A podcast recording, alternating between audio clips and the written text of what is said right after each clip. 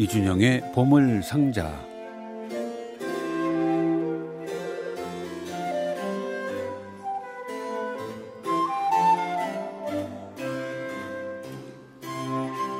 수요일 날 방송이 시작되면 벌써 몇몇 분은 오늘 어, 이준영 선생님 모시는 날이네요 하면서 보물 상자를 기대하시는 분들이 많습니다. 그저 좋은 음악을 귀로 듣는 것만도 참 행복한 일이긴 하지만 이 보물상자를 통해서 상식을 넓혀가면서 음악을 듣는 것도 참 큰 기쁨일 것 같아서 어, 저도 기대가 됩니다. 어서 오십시오. 안녕하십니까? 예, 이준영의 보물상자 아무리 생각해도 이름을 잘 지은 것 같아요. 이준영 씨가 졌나요? 아니요, 저는 아닙니다. 먼저 하던 PD가 졌나 보죠. 네. 예, 보물상자 참 과감하죠. 음악에 보물이라고 붙이는 것은 과감한 시도인데 그런가요? 그렇지 않나요? 아니 실제는 네. 보물인데 네. 그래도 보물이 붙이면 뭔가 좀 형이 하학자인 것 같고. 네. 자 오늘은 어떤 보물 같은 얘기가 나올까요? 아, 네. 오늘은 몇 주 전에 들려드렸던 그 피아노 이야기가 네 했었죠. 좀 미흡하게 끝난 것 같아서 음. 오늘은 그 마지막 마지막보다는 후편을 준비해. 보았습니다. 그때 어디까지 말씀하셨는지 기억하세요? 그때 쇼팽 들으면서 끝냈죠. 그랬었나요? 네. 예, 피아노는 우리하고 사실 너무나 가까운 악- 악기여서 특별히 뭐 공부하거나 배울 일이 있을까 싶은데 그것도 또 역사를 알고 보니까 재밌는 일이 많네요. 그렇습니다. 네. 오늘 들려드릴 첫 번째 두 곡은 예. 에, 이제 피아노의 에, 또 다른 형태의 피아노들입니다. 무슨 말씀이에요? 에, 이제 우리가 생각하고 있는 피아노는 흔히 이제 그 그랜드 피아노 아니면 네네. 집에 있는 업라이트 그렇죠. 피아노인데 예, 예. 사실 피아노 종류는 그것만 있었던 것이 아닙니다. 아, 그래요? 네, 다양한 종류의 피아노가 있었는데요. 음. 먼저 소개해드릴 피아노는 스퀘어 피아노입니다. 스퀘어 피아노. 네, 그러니까 우리 말로 하면 이제 사각형 피아노가 네네네. 되겠죠. 사각 피아노 정도로 번역할 수 있는 말인데 어허. 예, 피아노 초기에 그러니까 1760년대부터 이미 등장한 악기인데요. 당시에 그 이제 대형 그랜드 그 그랜드라기는 그. 당시에는 뭐 작았습니다만 음. 대형 악기보다 더 작고 더 싸게 네네. 예, 만들 수 있는 보급형 피아노로 등장한 것이 이제 스퀘어 피아노예요. 네네. 어, 말씀 그대로 사각형, 직사각형의 그러네요. 필통 모양이라고 생각하시면 필통 모양을 다리 위에 올려놓은 것 같은. 그렇죠. 예. 그런데 네. 이 깊이가 짧아서 네, 건반을 누르면 네. 그 현은 어디, 어떻게 울리게 되나요? 이 줄이 이제 세로가 아니라 가로로 가로로 매여- 누워 있고 위에 있고 어, 건반을 누르면 액션은 바- 그 앞에 거기 앞에서? 위치하게 됩니다. 예. 예, 그런 악기인데 이 악기는 사실 20세기 초까지 많이 사랑받았어요. 그렇습니까? 건반은 몇 개? 건반은 이제 그 시대에 따라 좀 다른데 네네. 처음에는 뭐 한 4옥타브 반에서 5옥타브에서 시작해서 예. 나중에는 상당히 큰 대형 스퀘어 피아노도 나왔습니다. 네. 아니 4옥타브 반 정도 되면 네. 예를 들면 그 베이스나 네. 테너의 음역을 동, 같이 연주하기는 어렵잖아요. 음, 사실 근데 그 시대까지의 음악 작품들은 대개 그 안에서 움직였어요. 그렇습니까? 베토벤도 초기 피아노, 중기까지 피아노 소나타는 5옥타브를 넘지 않습니다. 음. 우리가 흔히 듣는 월광이니 비창이니도 네. 5옥타브 정도예요. 아, 그래요? 예, 그 이상 넘어가지 않습니다. 그러니까 사실 어떻게 보면 충분하죠. 네.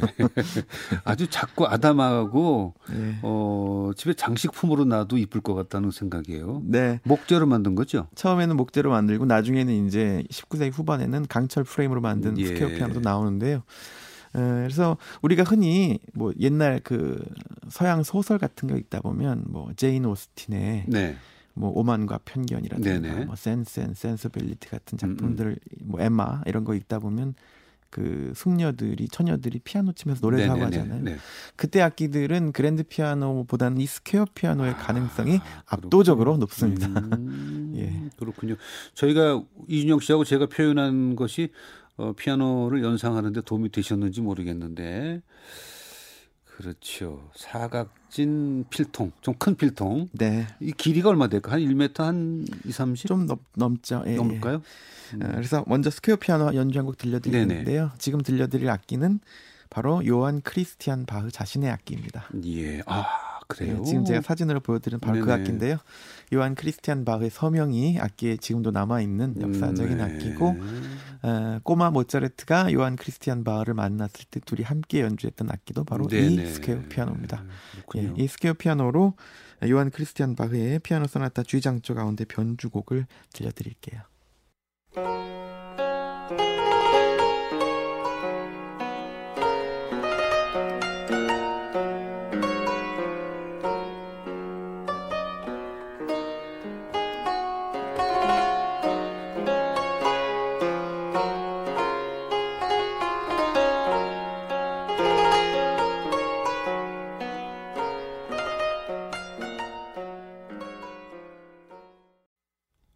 네, 요한 크리스티안 바흐의 피아노 소나타 G장조 작품 5번 가운데 변주곡을 알레 코비의 스퀘어 피아노 연주로 함께 했습니다. 소리가 그 하프시코드보다 네. 현대에 가까운 것 같은데요. 현대 피아노 소리에 뭐 액션 자체는 사실 피아노니까요.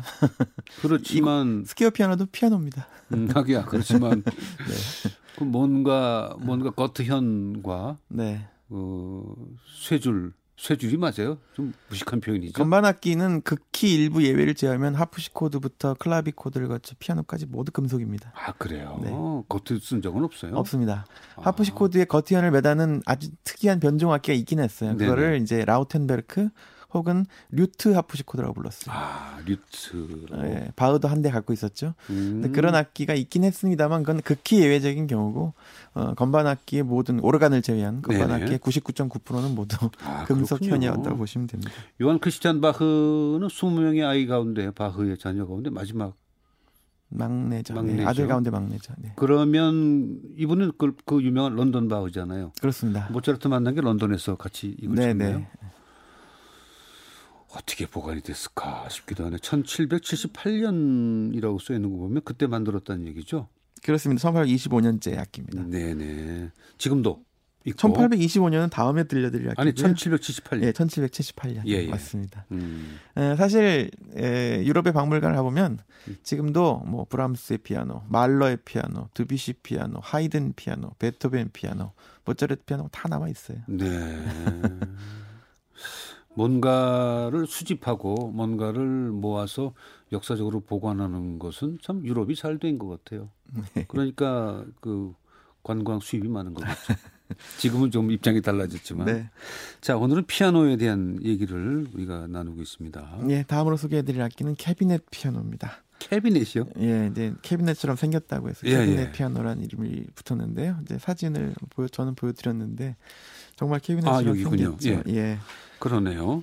예, 이 악기는 이제 19세기 초부터 등장하는데요. 역시 이제 보급형 그랜드 피아노를 네네. 어떻게 가정에 좀 더 적은 면적에 에, 위치할 음. 것인가를 놓고 제작자들이 고민을 하다가 이제 그 그랜드 피아노는 선이 평행으로 놓이잖아요. 네네. 그거를 세우게 되는 방식을 시도하면서 음, 캐비넷 피아노가 생깁니다. 이게 이제 현대 우리 가정에서 흔히 볼 수 있는 업라이트 피아노의 그러네요. 이제 아버지 업라이트보다는 높이가 더 높네요. 그렇습니다. 예. 피아노라고 할 수 있는데요. 그러면서 이제 에, 가정에도 이제 서서히 피아노가 많이 19세기 초부터 보급되기 시작합니다. 그러면 그 스퀘어 피아노 누워 있는 피아노에서 네. 세워진 업라이트형의 피아노가 어, 만들어지게 된 사회적인 어떤 요구가 있었을 거 아니에요.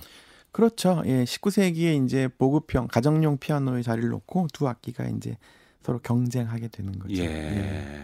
뭐 집이 집이 좀 방이 좀, 좀 작아졌다거나 그것보다는 스퀘어 피아노는 여러 가지로 매력적인 악기입니다만 아무래도 네. 구조상 큰 음을 낼 수가 없기 때문에 음, 그걸 좀 보완해 보려고 이런 악기를 네네. 만들었게 된 것 같아요.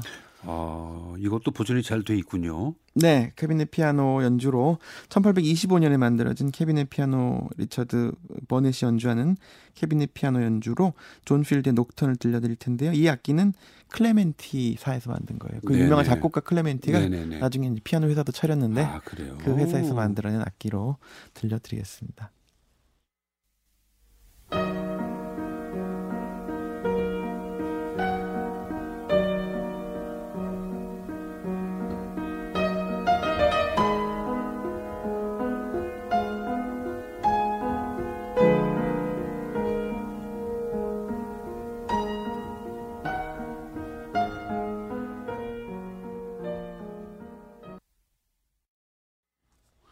존 필드의 녹턴 2단조였습니다. 리차드 버넷의 피아노 연주였습니다. 음, 존 필드의 녹턴도 정리가 잘 돼 있는 편인데 그냥 작품 번호 외에도 2단조로만 얘기해도 이 곡을 찾을 수가 있는가 보죠? 네, 예, 그렇죠. 음, 보통 작품 번호는 몇 번이에요? 작품 번호도 이제 이 녹턴 작품 번호 그 존 필드 작품 번호도 네. 이게 복잡해요. 그래서 아, 그래요? 요즘은 H 번호로 통일해서 얘기하고 있는데 H 누구예요? 네, 음악 학자예요. 제가 이름이 기억이 안 아, 예, 나는데 H. 예, 그다 예. 녹턴 그러니까 존 필드 작품은 사실 작품 번호가 크게 의미가 없습니다. 그렇군요. 예, 예. 그래서 어, 대개는 그냥 에, 장단조로 표시하거나 아니면 그렇군요. 번호를 붙여서 얘기하죠. 네, 네. 좀 익숙하진 않아요, 우리는. 네. 아, 밖에 지금 지용 PD가 8번이라고 손가락으로 표시를 해 줬습니다. 그게- 고맙습니다. 예, 옛날 책에는 9번이었는데 아, 그래요? 예, 바뀌어요, 예, 또? 요즘은 또 바뀌었어요. 예, 그러면 녹턴 2단조로 기억을 해 주는 게 제일 정확하겠네요. 네. 자, 스퀘어 피아노가 있었고요. 지금 들으신 곡은 저 캐비넷 피아노고요. 네. 아, 그리고 지난번 때는 빈 피아노를 좀 많이 들려드렸는데 네, 네. 사실 현대 피아노의 조상은 영국 피아노예요. 그래요? 네. 영국식 피아노와 빈식 피아노는 그 구성, 그 안에 그 내부 구조가 완전히 다릅니다. 네네. 아, 그런데 빈식 피아노는 좀 더 연주에게 정말 민감하게 반응하는 가벼운 건반이고 네네. 영국식 피아노는 조금 건반이 무거워요. 음흠. 대신에 이제 좀 더 큰 소리가 나는 어허. 그런 악기입니다. 어, 이때 영국에서 여러 제작자들이 피아노를 만들었는데 18세기 후반에 영국 최대의 피아노 제작자로 떠오르는 사람이 네. 존 브로드우드입니다. 예. 현대 피아노의 형성에 아주 큰 기여를 한 제작자라고 볼 수 있습니다. 네네. 말년에 베토벤도 브로드우드 피아노를 한 대를 갖고 아주 좋아했죠. 예. 그러니까 피아노도 회사마다 예. 또 회사마다 또 같은 회사에서 나와도 악기마다 음색이 조금씩은 달랐겠어요. 그렇죠. 어, 정확히 지적하셨는데요. 네. 현대 피아노가 엄밀한 의미에서 공장에서 만들어지는 산업 제품이라면 그렇죠. 옛 피아노 19세기 한 초기까지의 피아노들은 다 공방에서 수작업으로 만들어지는 네네. 하나의 예, 예술품이었어요. 음. 그래서 어, 제작자마다 다 개성이 다르고 심지어 같은 제작자가 만들어도 소리가. 미묘하게 다른 경우가 많이 있습니다. 네.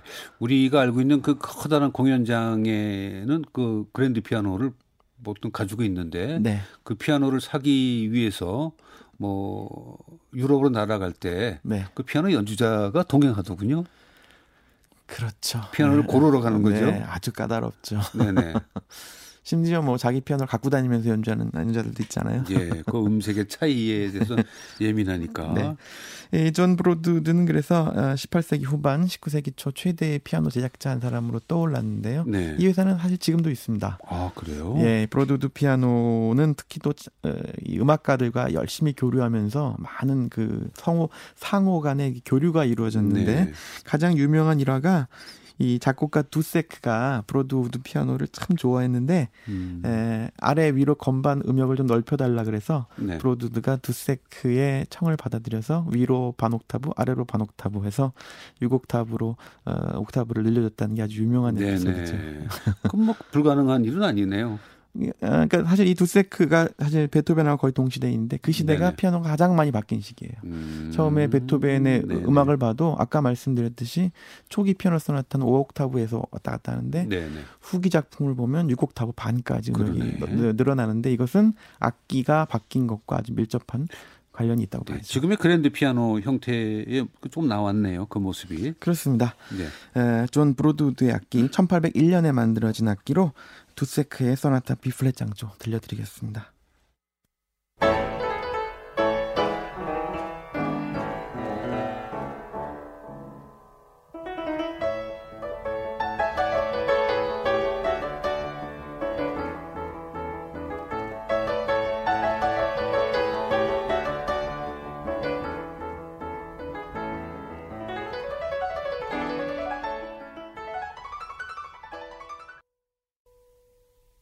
얀 라디슬라프 두세크의 소나타 B 플랫 장조 가운데 첫 번째 악장 알레그로 콘 스피리토였습니다.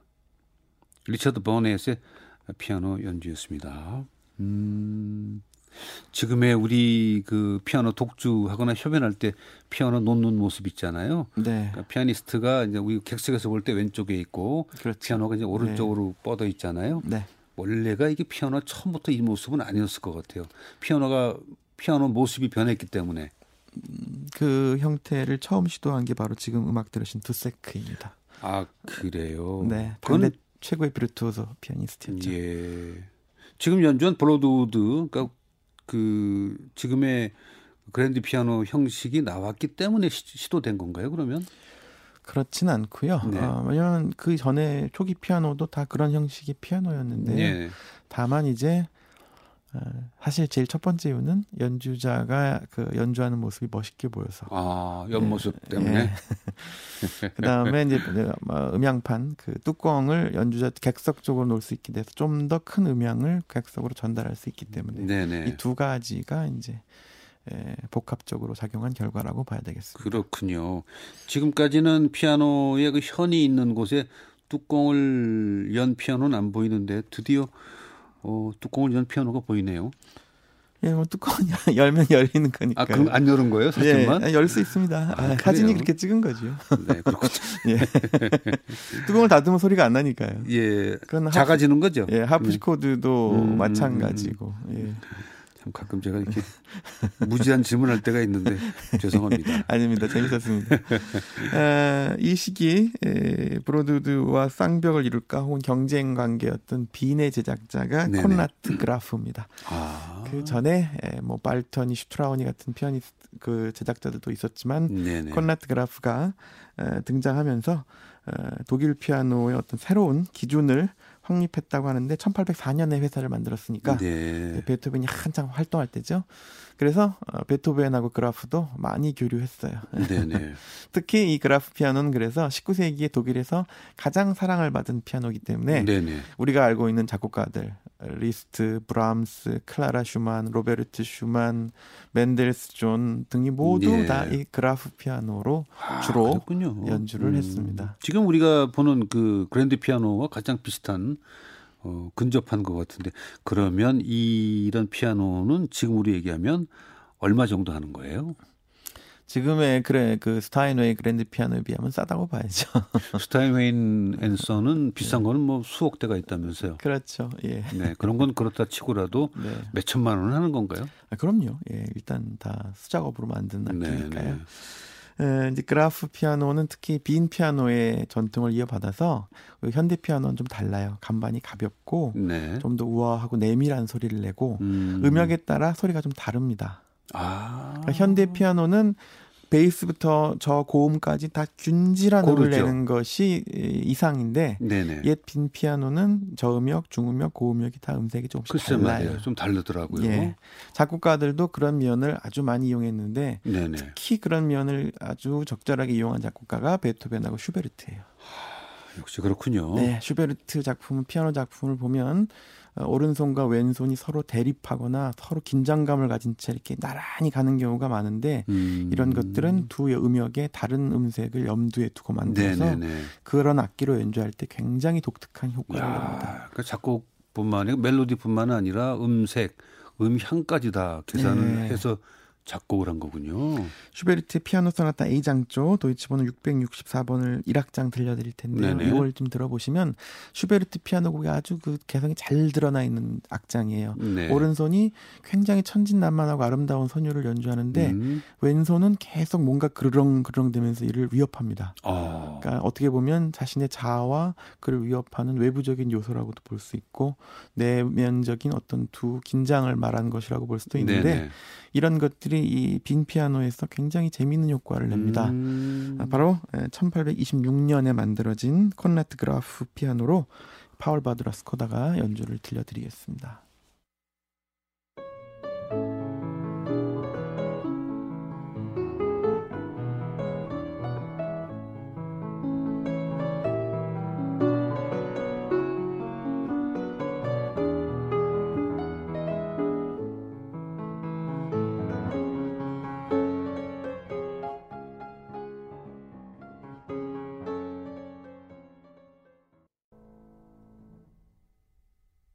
슈베르트 피아노 소나타 A장조 가운데 첫 번째 악장 알레그로 모데라토였습니다. 도이치 번호는 664번입니다. 역시 어, 오스트리아 출신의 작년에 세상 떠났나요? 네, 네, 그렇죠. 그렇죠. 예, 파울 바두라 스코다의 피아노 연주였습니다.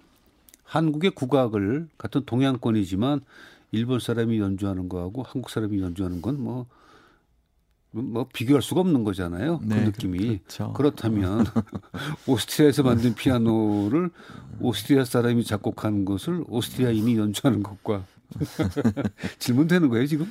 예, 뭐 피아노는 사실 완전히 다르니까 네네. 연주법이 달라서 어, 확실히 개성이 있죠. 뭐 좋아하고 싫어하고는 별개로 네. 확실히 다르다라고는 말씀. 감성적으로 뭔가 다를 수 있을 것 같아요. 네. 그래서 왜냐하면 그 체코 보헤미아의 음악은 역시 체코 분들의 노래나 그 네. 지휘자를 좀 찾아 듣게 되는 경향이 없잖아 있거든요. 그렇습니다. 바로 이어서 어, 이 빈 피아노를 한 대 더 들려드릴게요. 예, 예. 이렇게 빈 이렇게 독일 빈 작 오스트리아 작곡가들은 이게 나- 아주 후기까지도 목재로 프레임을 짠 이런 옛 스타일 피아노를 좋아했어요. 네네. 브람스도 세상을 떠날 때까지 그런 피아노를 집에 갖고서 연주했으니까요. 목재의 곡선은 어떻게 표현했을까요? 이제 구부리고 접합하고 하는 식으로 표현했습니다. 아, 따라서 붙여가지고. 네. 지금 들려드릴 피아노는 에, 요한 밥티스트 슈트라이허라는 제작자가 만든 것인데 바로 네. 클라라 슈만이 갖고 있던 바로 그 피아노로 연주를 들려드릴게요. 예. 클라라 슈만의 피아노로 클라라 슈만의 세계 로망스 가운데서 3번 모데라토를 에우제니 루소가 연주해 드리겠습니다.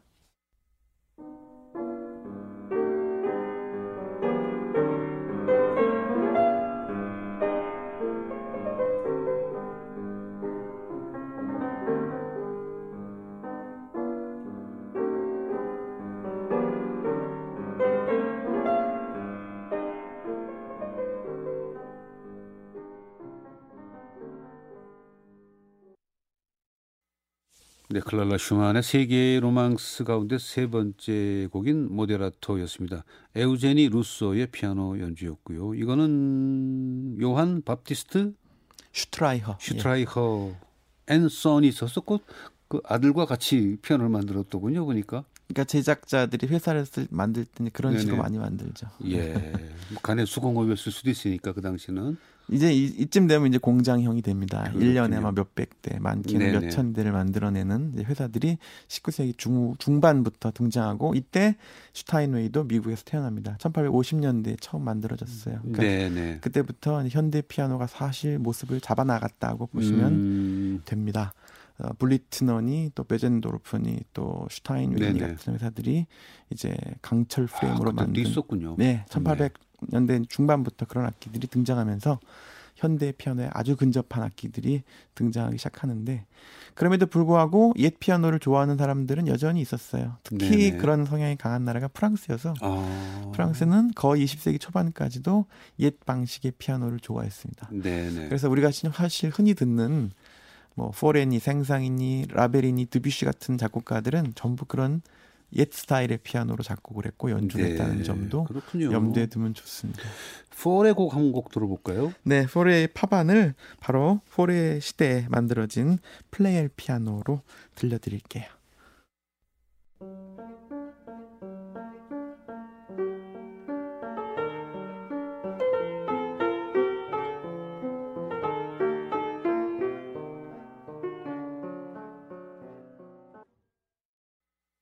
가브리엘 포레의 파반이었습니다. 알레 코비의 피아노 연주였습니다. 조금 생소한데요. 파반 파반을. 네, 근데 이게 고음악 고악기에 속하죠. 1800년대면 1889년제면은 사실 고악기라고 하기는 그렇죠. 1600년대쯤 네, 가야. 이제 뭐 한 120년 된 악기, 음, 130년 그렇군요. 정도 된 예, 예. 악기니까요. 음, 오늘 마지막으로 들려드릴 작품은 바로 에드워드 엘가의 작품인데요. 네네. 엘가 본인의 피아노로 한 연주 아, 들려드릴게요. 엘가는 아까 말씀드렸듯이 오래 20세기 초까지 스퀘어 피아노가 쓰였는데 네네. 엘가는 이 스퀘어 피아노를 좋아해서 집에서 항상 이 스퀘어 피아노를 작곡을 했습니다. 예. 엘가가 소유 소장하고 있던 엘가의 스퀘어 피아노로 바로 이 피아노를 연주하면서 작곡한 네네. 에니그마 변주곡 중에 님로드를 엘가 자신의 피아노 편곡으로 들려드리면서 그렇군요. 마무리할까 합니다. 이 스퀘어 피아노라는 것은 처음에 설명을 했지만 그 네. 사각으로 된 피아노예요. 예, 그렇습니다. 그렇죠. 사 네. 그러니까 좀좀 두툼한 커다란 화장대 같은 느낌이기도 하고 좀 긴 화장대. 기장대 예, 예. 느낌인데. 그렇죠. 아 이게 굉장히 서정적인 소리가 나왔을 것 같은데 근데 악기 소리는 결국은 그 나무 프레임이 얘기해 주는 거죠 음향은 어, 프레임, 그 다음에 그 현이 몇 개가 달렸는지, 아. 두 개, 세 개, 네 개까지 쓸 수 있거든요. 그 다음에 네. 현의 재질은 무엇인지, 장력을 재질도. 어떻게 마- 걸었는지, 그 다음에 줄을 어떻게 배열했는지. 현대 피아노는 줄을 대각선으로 교차해서 네네. 맵니다. 근데 이전 피아노는 평행으로 맸어요. 아. 뭐 이런 것들이 다 그 다음에 피아노가 목재가 무슨 나무를 썼는지 음. 이런 것들이 다 복합적으로 작용해서 나오는 결과라고 봐야죠. 예. 자, 이 곡은 광고 후에 듣도록 하겠습니다. 오늘도 이준영의 보물상자 이준영 씨 고맙습니다. 고맙습니다.